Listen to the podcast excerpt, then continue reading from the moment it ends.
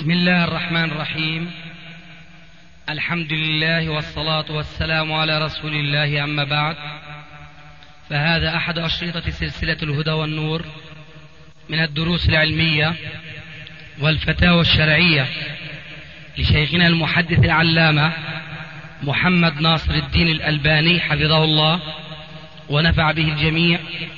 قام بتسجيلها والتأليف بينها محمد بن أحمد أبو ليلى الأثري. إخوة الإيمان والآن مع الشريط السابع والتسعين بعد المئة السابعة على واحد تحت عنوان التصفية والتربية وشرح حديث من كفر مسلما. تم تسجيل هذا المجلس في التاسع والعشرين من ربيع الآخرة 1414 هجري الموافق السادس عشر من الشهر العاشر 1993 ميلادي. من باب قول عيسى عليه السلام يرى أحدكم القذاة في عين أخيه وينسى الجذع في عينه. نقول إن دعاة السنة وأهلها وعلى رأسهم شيخنا حفظه الله قد قاموا بشوط أو قد قطعوا شوطا مباركا في مسألة التصفية سواء منها المتعلق بالحديث أم بالعقيدة أم غير ذلك. ولكن بالنسبة للتربية ما هي نصيحتكم وتوجيهاتكم لأبنائكم الذين قد أهمل عدد قد يكون غير قليل منهم التربية انشغالا بالتصفية؟ وجزاكم الله خيرا. نحن نقول دائما لا يجوز الفصل بين التصفية والتربية كما لا يجوز الفصل بين العلم والعمل. وإلا كان العلم آه، حجة على صاحبه إذا كان غير مقرونا بالعمل. فإذا كان هناك ناس سواء كانوا منا أو من غيرنا ممن تشملهم دائرة الإسلام يعلمون ولا يعملون فكلهم مما يشملهم قوله تبارك وتعالى يا أيها الذين آمنوا لم تقولون ما لا تفعلون؟ كبر مقتا عند الله أن تقولوا ما لا تفعلون. والحديث الذي نذكره بمثل هذه المناسبة الذي أخرجه الإمام مسلم في صحيحه من حديث أبي هريرة رضي الله تعالى عنه قال قال رسول الله صلى الله عليه وآله وسلم أول من تسعر بهم النار يوم القيامة عالم ومجاهد وغني الحديث معروف وطويل ومن أهميته أن أبا هريرة رضي الله عنه لم ينشط للتحديث به لما فيه من الرهبة والوعيد الشديد على هؤلاء الأصناف الثلاثة العلماء والمجاهدون والأغنياء. لم يتمكن أبو هريرة من التحديث به إلا بعد أن أغمي عليه مرتين. لهذا الوعيد الشديد أن النار أول ما تسعر تسعر بهذه الأصناف الثلاثة الذين يفترض فيهم أن يكونوا في الجنان في الدرجات العاليات منها أول من تسعر بهم النار يوم القيامة العالم لماذا؟ لأنه ما قصد بالعلم العمل به وإنما قصد الصيت وقصد أن يتصدر المجالس وأن يقال يا سيدنا ويا مولانا ومن هذه الألفاظ التي ما أنزل الله بها من سلطان.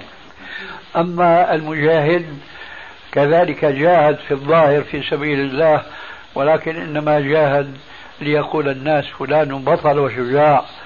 وذلك الغني إنما تصدق بأمواله ليقول الناس فلان كريم. وقد قيل عن هذا وذاك وذاك ما أرادوا فإذا يوم القيامة حوسبوا لم يكن له من الثواب إلا النار لأنهم ما عملوا بمقتضى هذه العبادات الثلاث العلم والجهاد والتصدق لم يعملوا بهذه العبادات لوجه الله تبارك وتعالى.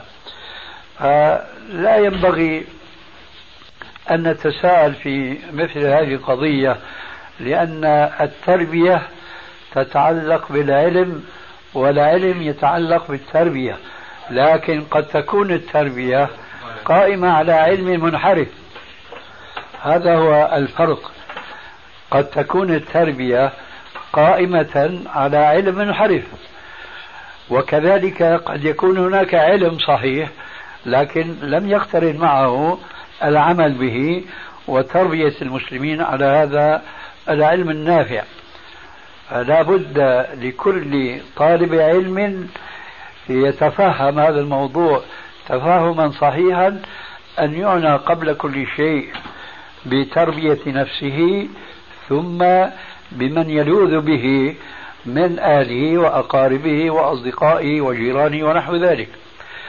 نحن نشكو مع الأسف أن ظاهرة التربية هذه غير بينة في هذه المجتمعات الصغيرة التي ظهر فيها أثر التصفية كما جاء في السؤال. فعلينا جميعا أن نهتم بالأمرين كليهما معا. تصفية وتربية. ونحن لا نملك إلا أنفسنا سواء من ناحية العلمية أو من ناحية التربوية. لكن هذا لا يعفينا من التذكير بوجوب الجمع بين التصفية وبين التربية. هذا ما عندي جوابا عن هذا السؤال. ونسأل الله لنا ولكم التمام علما وعملا. أخ يسأل آه، عن قوله عليه الصلاة والسلام من كفر مسلما فقد كفر. يقول ذكر الإمام النووي عدة أقوال في هذا الحديث ثم ذكر أن من كفر مسلما لا يكفر وأن السبب في ذلك هو أن التكفير معصية وبالتالي فإن صاحب المعصية لا يكفر. فهل هذا التوجيه والتعليل قائم على حجة وما هو رأيكم بهذا؟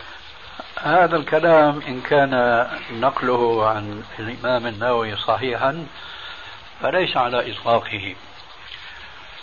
لكن من الصحيح أنه ليس كل من كفر مسلما كفر كفر ردة أي خرج عن الملة وإنما قد وقد.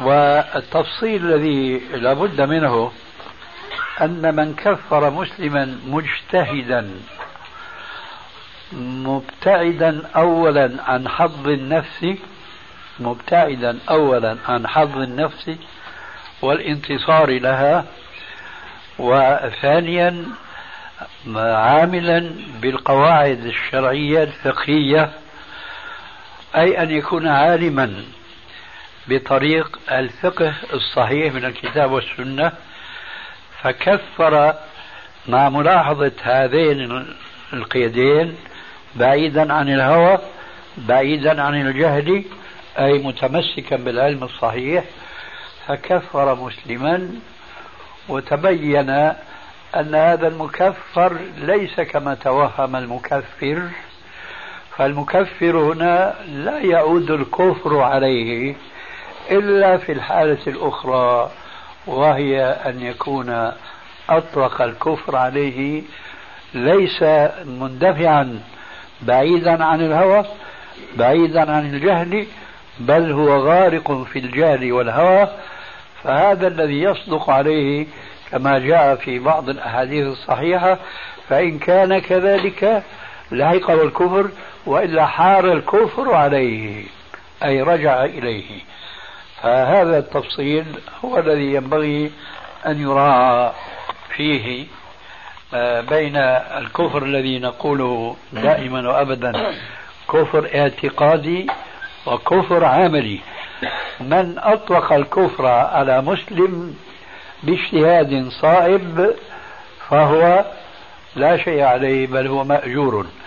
أما من أطلق الكفر باتباع الهوى وبالجهل فهنا إما أن يعني الخروج عن الملة فعلا حينما نسب الكفر إلى المسلم المؤمن بالله ورسوله وهو يعلم أنه مؤمن حقا فهو الذي يحار ويعود الكفر عليه وإلا يكون قد تساهل في شيء من الشروط فيكون آه، عاصيا آثما كما قال الإمام النووي رحمه الله.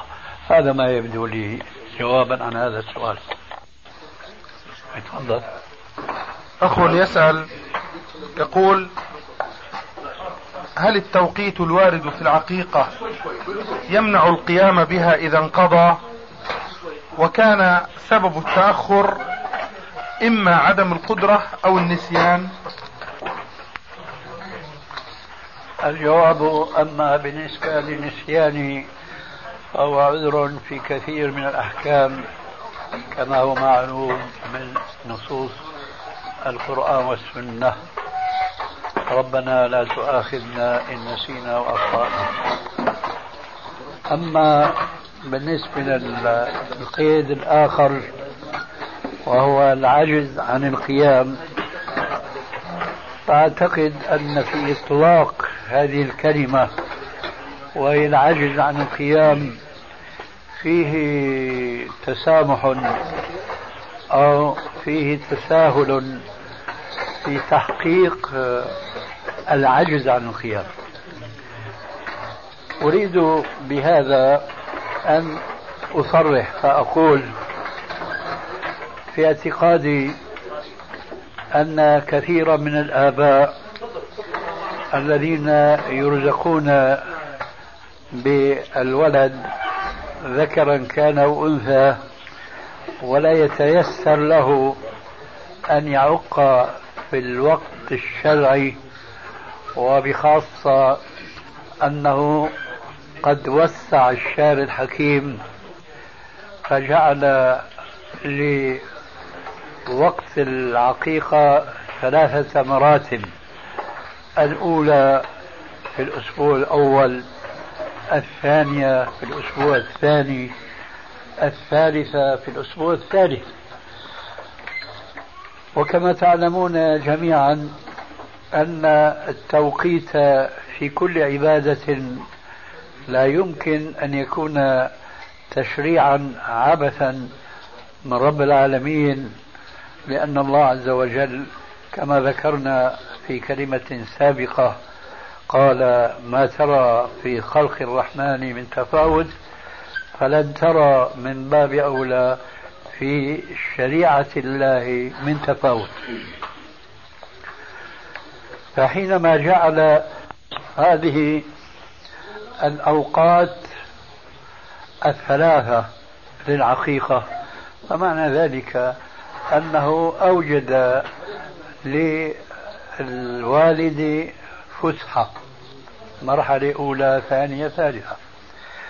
فإن افترضنا فعلا أن أبا ما لم يتيسر له الذبح في الأسبوع الأول ولا في الأسبوع الثاني ولا في الأسبوع الثالث. ترى وهنا بيت القصيد كما يقال. هل فكر هذا الرجل بأن يستقرض لله؟ ليتمكن من القيام بما أمره الله عز وجل من العق والذبح عن ولده. هل فكر بأن آه، يستدين ليقوم بهذا الواجب؟ أنا أظن أن كثير من الآباء لا يهتمون هذا الاهتمام ولا يفكرون أن يستدينوا ممن يظنون أنهم أهل للاستدانة منهم. بينما نجدهم أو نجد الكثيرين منهم يستدينون مبالغ طائلة في سبيل القيام بحفلة ليست من الشرع بسبيل. لا إنما في ذلك الظهور والفخفخة والطنطنة ونحو ذلك. مع أن أمثال هؤلاء يرزقون الولد الأول والثاني والثالث ويعيشون هكذا هملا لا يقيمون وزنا لهذا الحكم الشرعي. إذا عرفنا هذا التفصيل وخلاصته أن الوالد الذي رزق ولدا ويقول إني لا أقدر على الذبح والعاق عن ولدي لا في الأسبوع الأول ولا في الثاني ولا في الثالث يكون معذورا إذا استدان ولم يدن. أو ما استدان لأنه لا يستطيع أن يفي الدين هذا يكون معذورا. هذا المعذور إذا تمكن من القيام بالذبح يكون مقبولا إن شاء الله ذبحه ولو بعد فوات الأوقات الثلاثة. هذا هو الجواب عن السؤال. غيره يسأل أخ يقول إن شروط عقد النكاح هي رضا الولي أو موافقة الولي مع الشهود وما شابه ذلك. ولكن في عرف الناس اليوم أنه لا بد من العقد المكتوب حتى يتم عقد النكاح. ولقد حصل واقع يعني حصلت واقعة حقيقية أن إنسانا تقدم إلى خطبة امرأة ووافق أهلها وكان هناك شهود وما شابه ذلك. ثم بعد أيام فإذا بهم يعتذرون ويزوجون المرأة لآخر. فهل تلك الموافقة مع تسمية العقد مع وجود الشهود هي زواج شرعي؟ وما هو حكم الزواج الآخر التابع له؟ نعم. الله أعلم قبل الجواب ألفت نظر السائل أنه كرر في سؤاله مرتين قوله وما شابه ذلك. فهذه إضافة يجب أن ترفع من سؤاله. ولكي يفهم الاستدراك عليه أرجو إعادة السؤال. أرجو إعادة السؤال. لأنه سؤال خطأ. السؤال أن من شروط عقد النكاح الولي والشاهدان أو الشاهدين. نعم. وعرف الناس اليوم يلزم العقد المكتوب. لا لا ليس هذا. نكون أنت عم انشاء إذا اسمع التسجيل. نسمع التسجيل. اسمع لأنه جاء في السؤال من شروط العقد الشرعي. هو موافقة الولي والشاهدان وما شابه ذلك. ما شطبناها شيخنا. ما شطبت ما شطبت هون هذا كتابنا ينطق بالحق.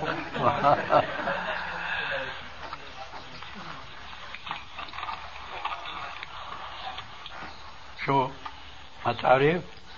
لا. شو بتسوي؟ بدك ترجع عشان يسمع الشيخ.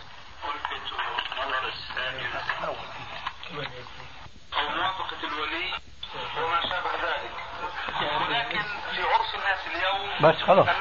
وتكرر كلمة وما شابه ذلك. من باب يعني ملاحظة الدقة أولا في السؤال وبالتالي ما يترتب عليه من جواب أحببت أن أذكر بأنه ليس هناك في الشرع غير إذن الولي أو كما قال نفس السائل أما ما سوى ذلك فلا شيء سوى ذلك. وبناء على هذا إذا عقد شاب على امرأة وبإذن الولي أو موافقته وبشهود شاهدين عدلين فهذا نكاح شرعي. أما تسجيله في المحكمة الشرعية كما جرى عليه العرف هذا أولا لا نرى منه مانعا.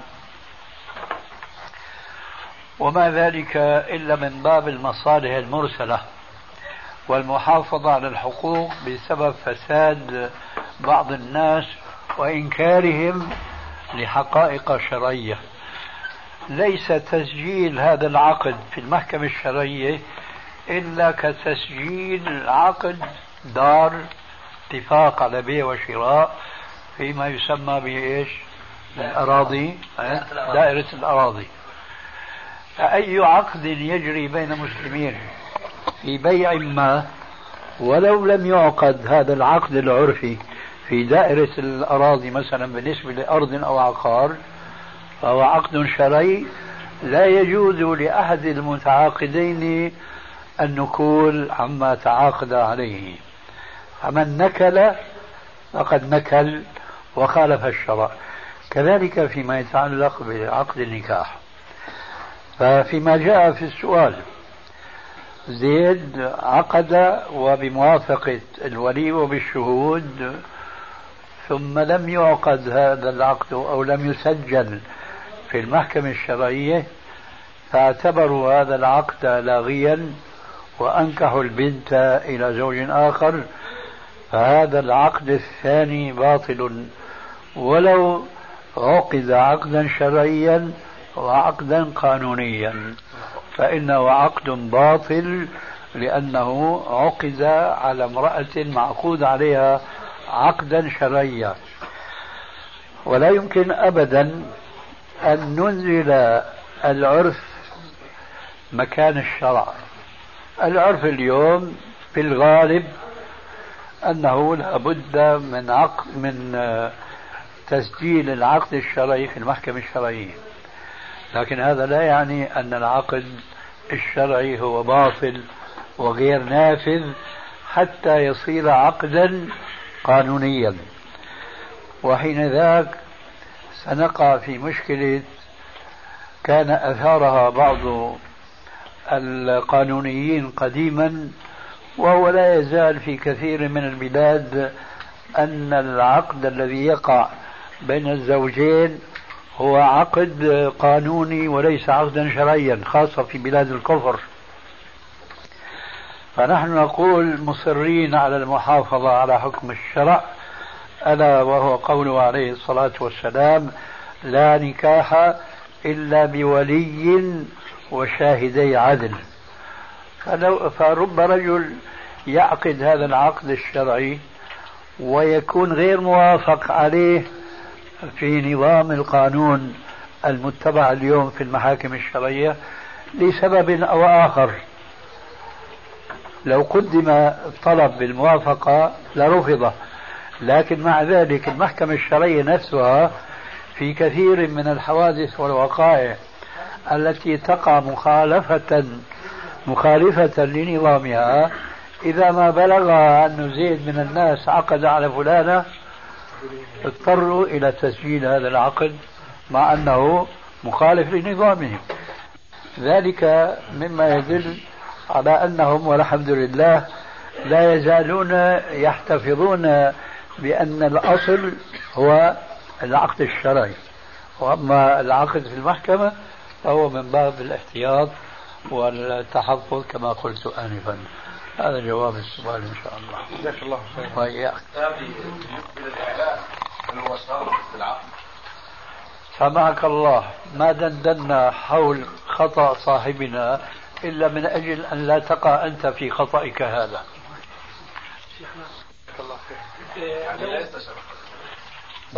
هذا. نعم. شيخنا لو دخل بها الثاني فما حكم هذا الدخول؟ باطل. باطل وترجع إلى الأول؟ أي نعم. أم له مهر المثل؟ مين مين هو له الذي مهر؟ دفع الذي دفع يعني يرجع له مهر عفوا. يرجع له المهر الذي دفعه للمرأة ويكون النكاح صحيح. أم أن النكاح هذا يقوله بعض العلماء وأنا ليس عندي رأي في هذا. ولا أدخل في مثل هذا التفصيل إذا لم يكن مدروسا عندي. نعم. نعم. جزاك الله خير. وإياك. يقول الأخ السائل هل الصلاة في المساجد المخالفة للسنة تنقص أجر صلاة المصلي المتبع للسنة؟ وما هو رأيكم العملي في علاج أوضاع المساجد المخالفة للسنة اليوم؟ ليس هناك علاج إلا أن يلاحظ المتطوعون أو القائمون على بناء المساجد سواء كان الإنفاق منهم أو من غيرهم أن يراعوا ما سبق بيانه في الكلمة السابقة من وجوب مراعاة السنة المحمدية في بناء المساجد. لا مجال لإصلاح المساجد المبنية على خلاف السنة وإنما المجال هو في توجيه ما يراد بناؤه من المساجد حديثا إلى السنة. وهذه الظاهرة ظاهرة التوجيه بلا شك آه، أنها منتشرة في بعض المساجد إلى حد ما. أنا أعرف أنه في كل بلد كنت أنزل فيه لا أجد مسجدا بني فيه منبر على السنة أو بعبارة أخرى وأدق من الأولى. لا أجد مسجدا بني منبره لا يقطع الصف الأول والثاني. هذا نحن نعرفه في كل مساجد التي دخلنا فيها في كل البلاد التي نزلنا فيها. لكن اليوم تجدون كثير من المساجد قد انتبه القائمون على بنائها أو المنفقون على بنائها انتبهوا لضرر هذا المنبر الذي يقطع الصف فلجأوا إلى طريقة أخرى. بعضها على وفق السنة وهو ثلاث درجات لكن هذا نادر. وبعضها وهو الأكثر الاحتيال بطريقة اللف والدوران. أنه مثلا يخلوا المنبر فوق لكن الدخول بيكون من المحراب أو من غرفة خاصة. وهذا طبعا ليس من الشرع بسبيل. بل هذا من باب التكلف والتنطع في الدين. وقد قال عليه السلام هلك المتنطعون هلك المتنطعون هلك المتنطعون. إلا أن هذه الطريقة ألطف من الطريقة السابقة. الطريقة السابقة المنبر يقطع صفا أو صفين. هذه الطريقة لا تقطع أي صف فهذا خير. لكن لماذا هذا التكلف؟ لماذا هذا التصنع؟ قال عليه السلام أنا وأمتي براء من التكلف. وخير الهدى هدى محمد صلى الله عليه وسلم. منبر ثلاث درجات انتهى الأمر. لا يقطع الصف ولا يكلف هذه الكلفة وبلاش الدورة واللفتة هذه. فهذه ظاهرة تبشر بخير. كذلك مثلا كنت لا أرى إلى عهد قريب يعني ما قبل عشرين سنة بالقليل لا أرى في مسجد من إذا أراد أن يصلي السنة يتقدم إلى سترة. أبدا. الناس حيثما وقف يصلي يصلي. أما الآن ما شاء الله. حدث ولا حرج. بل تجد بعض الأئمة الذين نظن فيهم أنهم مع الأسف ليسوا على السنة مع ذلك يدعون الستارة أمامه لأنه يصلي بعيدا عن المحراب لأن بجانبه المنبر الذي يقطع الصف فهو يتأخر ويضع إيش؟ السترة.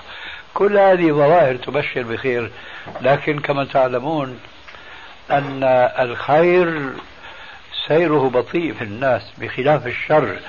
ولذلك نحن نعتقد أن الدعوة والبيان السنة للناس فيها يعني إقبال من الناس إذا ما بلغوا لأن أكثر الناس لا يعلمون. من أجل هذا أنا وضعت آنفا احتمال لهؤلاء الذين ينفقون تلك الأموال الطائلة في رفع المساجد وزخرفتها أنهم ضللوا. قيل لهم هذا من معنى قوله تعالى في بيوت أذن الله أن ترفع. يفهمون الرفع هنا رفعا ماديا بينما ليس هذا هو المقصود إنما هو بإعمارها كما جاء في بعض. لأن أكثر الناس لا يعلمون. من أجل هذا أنا وضعت آنفا احتمال لهؤلاء الذين ينفقون تلك الأموال الطائلة في رفع المساجد وزخرفتها أنهم ضللوا. قيل لهم هذا من معنى قوله تعالى في بيوت أذن الله أن ترفع. يفهمون الرفع هنا رفعا ماديا بينما ليس هذا هو المقصود إنما هو بإعمارها كما جاء في بعض الأحاديث.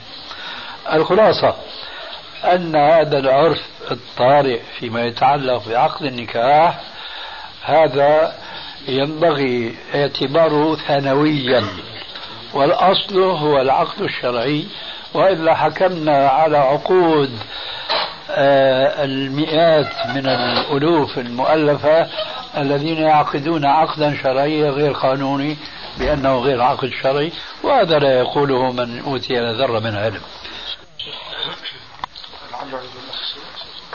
شيخنا تفضل. بعض الناس يزعم أن المنبر في عهد النبوة كان عادة ولا يقصد في العدد العبادة. فما رأيكم في هذا الزعم؟ جزاكم الله خيرا.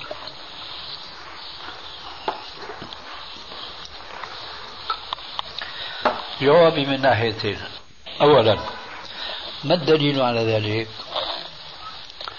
ثانيا إذا لم يكن هكذا ماذا يكون؟ هذه المنابر التي نراها اليوم. ماذا يريد أن يقول هذا القائل؟ نفترض أنه عادة ماذا يريده؟ يعني هذا آه، جواب سلبي. أنه عادي. يعني أنت حر. فعلت أو لم تفعل. هو ماذا يريد أن يفعل؟ وكأنه يقصد أن لا يعترض على من يزيد. معليش رجعنا إلى السلب. نعم. ماذا يريد أن يفعل؟ أن يزيد. أن يزيد. نعم. هذه الزيادة خير ولا شر؟ في ظاهرها الشر لأنها من الإسراف. خلاص. انتهى الأمر. نعم. هاي غيره. شيخنا ذكرتم العلاج علاج المساجد. ولكن هل الصلاة في المساجد المزخرفة؟ يا أحسنت والله أنا كنت سبحان الله يدور في ذهني كأني ما أتممت الجواب. فذكرتني جزاك الله خير. لا ليس ليس هناك نقص بالنسبة للحريص على أن يصلي في مسجد يكون أقل ما يكون بدعة ومخالفة للسنة. وأنا آني ما أقول يعني يقصد أن يصلي في مسجد أقل بدعة من غيره أو مخالفة للسنة. أما أولئك الغافلون الذين لا يفرقون بين هذا وهذا فهؤلاء آه، لا شك أن أجرهم منقوص. وأنا أذكر بمثل هذه المناسبة لماذا أنا أقول الحريصين على أن يصلوا في مسجد هو أقل بدعة؟ لما رواه أبو داود.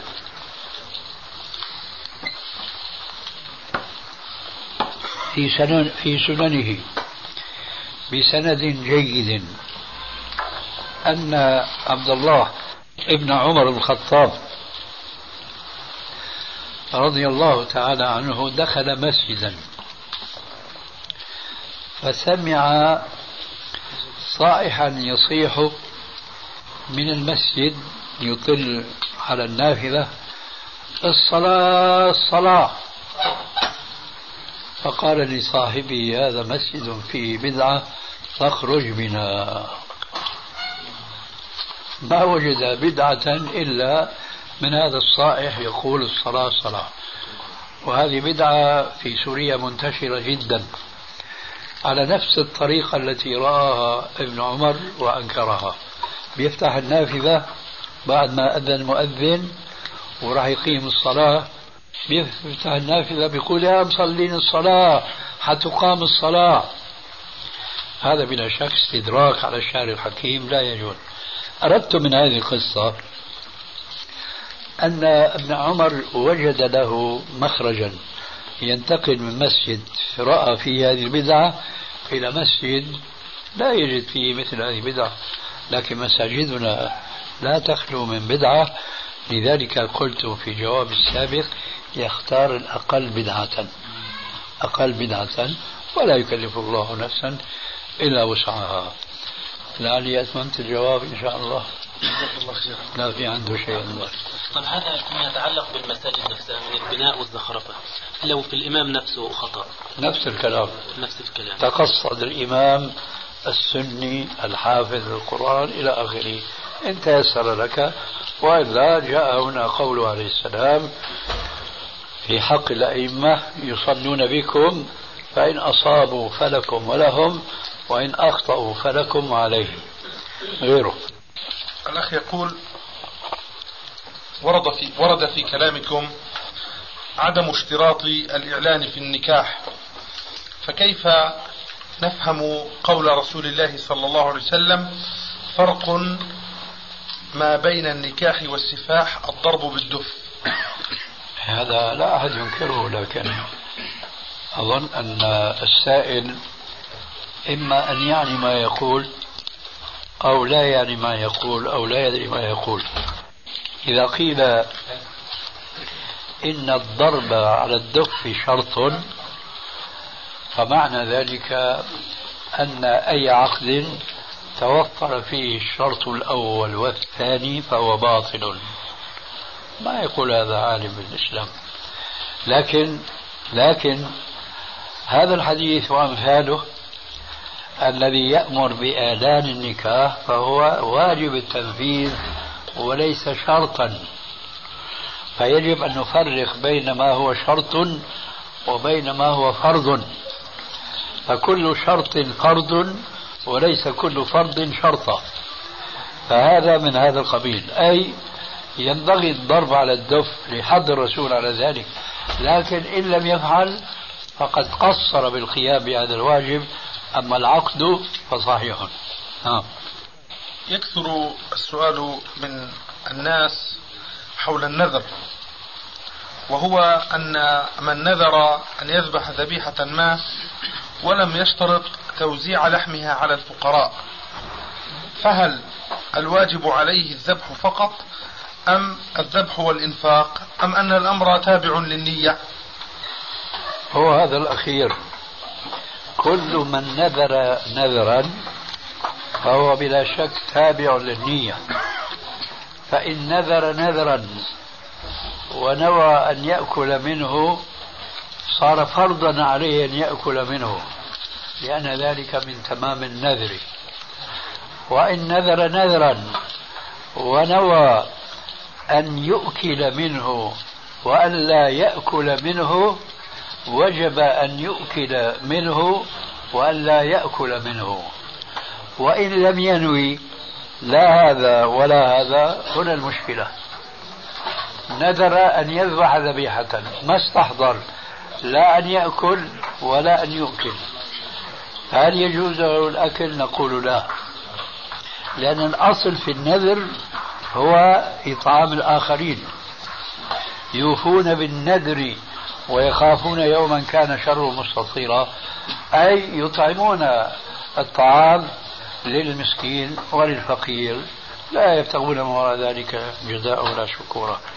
فإذا نذر ناذر ما ولم يتقصد في نيته أن يأكل من نذره فليس له أن يأكل منه. وإنما كله إلى الفقراء وليس إلى الأصدقاء من الأغنياء. لا يجوز. هذا هو الجواب. يقول له السائل رجل له زوجتان وأبناء وبنات يريد أن يوصي قبل موته وكان قد قسم بينهم قطعة, قطعة أرض وأعطى للذكر مثل حظ الأنثيين وهو لا يعلم خطأ ما فعل. وترتب على هذا أن بنى الأبناء وعمروا بيوتا, بيوتا لهم وهم متراضون. فماذا يفعل؟ المشكلة لو أن السؤال وهم غير متراضين. أما وهم متراضون فالحمد لله رب العالمين. ما في إشكال في هذا. لا. لكن الذي ينبغي الوقوف عنده هل هذا التراضي هو حقيقي أم هو مفروض عليهم فرضا؟ كما نرى في كثير من تقسيم الإرث يموت الميت ثم تقسم التركة فيحرم البنات. شو بيقولوا؟ راضين البنات. هل راضين قلبيا أم راضين اجتماعيا؟ أنه عيب والله البنت الطالب بحقها. حينئذ لابد من من تدقيق النظر في هذا الواقع. مع استحضار قول الرسول عليه الصلاة والسلام لا يحل مال امرئ مسلم إلا بطيب نفسه. وأنا أرى أن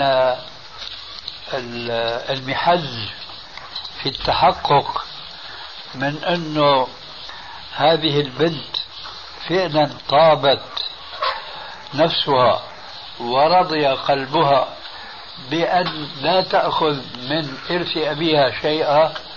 ما هو الامتحان أن يعطى لها حصتها فإذا قالت لإخوتها هذا مني لكم يكون تمام. أما أن ي... أما أن لا يعطى ابتداء لها بحكم العادة أو العرف في بعض القبائل أو البلاد هذا لا يجوز. لا بد من أن يعطى صاحب الحق حقه ثم بعد ذلك هو يفعل ما يشاء. إن شاء وهب حصته لإخوته أو لأخته لأخيه أو لرجل غريب أو امرأة غريبة. هكذا ينبغي أن يلاحظ في القسمة فإذا كان التراضي الذي جاء في السؤال حقيقة واقعة فلا إشكال في ذلك. لكني أنا أخشى أن لا يكون كذلك. هنا شيء آخر لعله يعني من باب إتمام السؤال وإن كنت لا أعرف نية السائل بطبيعة الحال وهو أن كثيرا من الآباء عندما يريدون أن يفعلوا شيئا من ذلك فقط يعطون للأبناء ولا ينظرون إلى بقية مثلا من وجد ممن يرث غيرهم أو ما شابه ذلك فحينئذ هذا يكون تقصير ب... لا شك هذا يكون ظلم للآخرين جزاك نعم. الله إيش في عندك؟ على فرض إن هذا التقسيم حسب يوم تراضي كيف كيف يتم التقسيم؟ يعني اراد يطبق الشرع. اخذ مثلا أبوه يعطى له هذا الجزء من الورث على حساب الآخرين. هذا الأخ أراد أن يوزع بالتساوي. فكيف يتم هذا التوزيع؟ في الحال نفسه يعني بعد ما بنى يفترض أن أي شيء وقع مخالفا للشرع لم يقع. ويعالج الأمر على أنه لم يقع. لكن هنا فيما جاء في السؤال بلا شك أنه جد شيء لكن هذا أيضا بالنسبة لأهل الخبرة والأبنية يمكن أيضا معالجته. مثلا الأرض التي قسمت على الذكور والإناث على أساس الإرث يعني للذكر مثل حظ الأنثيين كما أنثيين كما جاء في السؤال. آه هذه الأرض بني عليها صارت كلفتها وثمنها أكثر فيفترض الآن أنه لم يبنى ثم ينظر هذا البنيان الذي أقيم كم كلفته. وكل شيء يجرى حسابه. يعني الذي أخذ حظا يعطى له مثل حظ الآخرين يعني حظين. ثم البناء أيضا يعمل حسابه. فيكون شريكا مثلا بنسبة معينة. في المية عشرة عشرين ثلاثين على حسب قيمة الأرض التي بني عليها البناء. المهم أنه يفترض أن هذه القسمة لم تقع وأن كل واحد يأخذ حقه كالآخر لأن هنا القسمة لا يجوز أن تقع على نظام الإرث وإنما على نظام الهبة. وفي نظام الهبة اعدلوا بين أولادكم ليس هنا للذكر مثل حظ الأنثيين. هكذا يجب أن يعالج الأمر. عندنا بيكون مثلا الرجل عنده أبناء بيكون عنده من الأبناء متعلمين وغير متعلمين. فالمتعلمين بيحكي مثلا إن هم بيصرفوا بياخدوا مصاريف كتير في الدراسة. في مقابل إن الغير متعلم بيشتغل في الأرض وفي الفلاحة فما بيصرف أي شيء. فقبل أن يموت الرجل بيقول إن أوصي مثلا بشيء لهذا الغير متعلم لأنه ما صرف وما كلفنا أي مصاريف. لا هذا لا يجوز. لا. يجوز إذا فرضنا أنه علم ولدا له وحرم الآخر فهذا ظلم. لكن نحن نشاهد بالتجربة أنه طبائع الأولاد ليسوا بنسبة واحدة. واحد يريد أن يتعلم واحد يريد أن لا يتعلم العلم وإنما يتعلم مهنة أو صنعة. فقد يكون هذا في تعلمه لصنعة من هذه الزاوية خير من ذاك الذي لم يتعلم المهنة وتعلم علما من هذه العلوم النظرية. فإذا كان الأمر هكذا فلا يجوز مثل هذه الوصية. أما إن كان حرمه العلم بينما قدمه للآخرين فهذا جور وظلم لا يجوز أن يقع. طيب غيره. بالنسبة بالنسبة للمسجد اللي في قبر. آه، في الحي فيش اللي هو المسجد في قبر. جائز انه الإنسان يصلي فيه ولا شو حكمه؟ اللي يصلي فيه؟ الذي يقصد الصلاة في المسجد الذي في قبر فصلاته باطلة. أما الذي يفاجأ بالصلاة خشية أن تفوته صلاة الجماعة ولا يجد وقتا أو لا يجد مسجدا آخر في المحل التي هو فيها إلا هذا المسجد الذي فيه القبر فصلاته صحيحة. واضح؟ الله يجزيك الخير. بالنسبة للجماعات الإسلامية تكلمت عليها تلفظة كثيرة فالبعض يظن أن الجماعات هذه هي الطريق الوحيد لعودة الإسلام إلى ما كان عليه خير القرون. فما الحكم على ذلك؟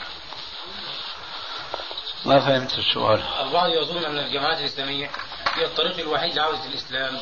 يعني بالجماعة الإسلامية تبع مصر. نعم. جماعات تبليغ إخوان ما شابه ذلك كلها. هذه جماعات يا أخي هذا الجواب تأخذه من المحاضرة السابقة. نعم. هل هناك تصفية وتربية؟ وعايزين رؤوس يجمع رؤوس وأعداد فقط لا عقيدة ولا شيء ما يجمع رؤوس يا أخي الله يهديك. اللي في هناك تصفية وتربية؟ الجواب لا. نعم. إذا أورد سعد وسعد مشتمل. ما هكذا يا سعد تورد الإبل ولن يصلوا إطلاقا. الوصول لا يمكن إلا ببطء بطء شديد جدا وبحذر متين أيضا. ثم المهم أن المسلم يمشي على الصراط المستقيم. وهذا البحث يذكره بحديث مهم جدا.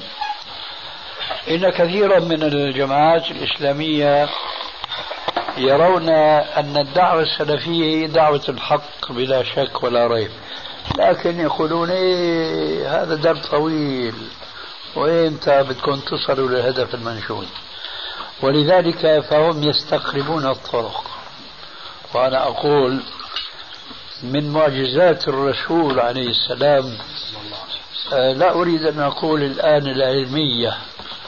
هي علمية لكن أريد أن أقول العبارة ربما نادرة جدا ما نستعملها. من معجزات الرسول العلمية والفنية. الفنية. عمركم سمعتوا هيك تعبير؟ لا. اسمعوا الآن. نعم. الرسول يقول في حديث يرويه إما عبد الله بن مسعود أو غيره من أصحاب الرسول. يقول خط لنا رسول الله صلى الله عليه وآله وسلم لنا خطا مستقيما. ثم خط من حول الخط المستقيم خطوطا قصيرة. هذا هو الفن. هذا هو الرسم الحلال. فتلا قوله تعالى وأن هذا صراطي مستقيما فاتبعوه ولا تتبعوا السبل فتفرق بكم عن سبيله ثم قال عليه السلام مبينا للآية هذا صراط الله. الخط المستقيم الطويل. هذا صراط الله. أي هذا هو الطريق الوحيد الموصل إلى الجنة. وإذا أردنا نستعمل نستعمل طريق صوفي الموصل إلى الله. بحذف المضاف طبعا إلى نعيم الله هذا هو الخط المستقيم الموصل إلى الجنة. قال عليه السلام وهذه طرق قصيرة حوالي الخط المستقيم. قال وعلى رأس كل طريق منها شيطان يدعو الناس إليه.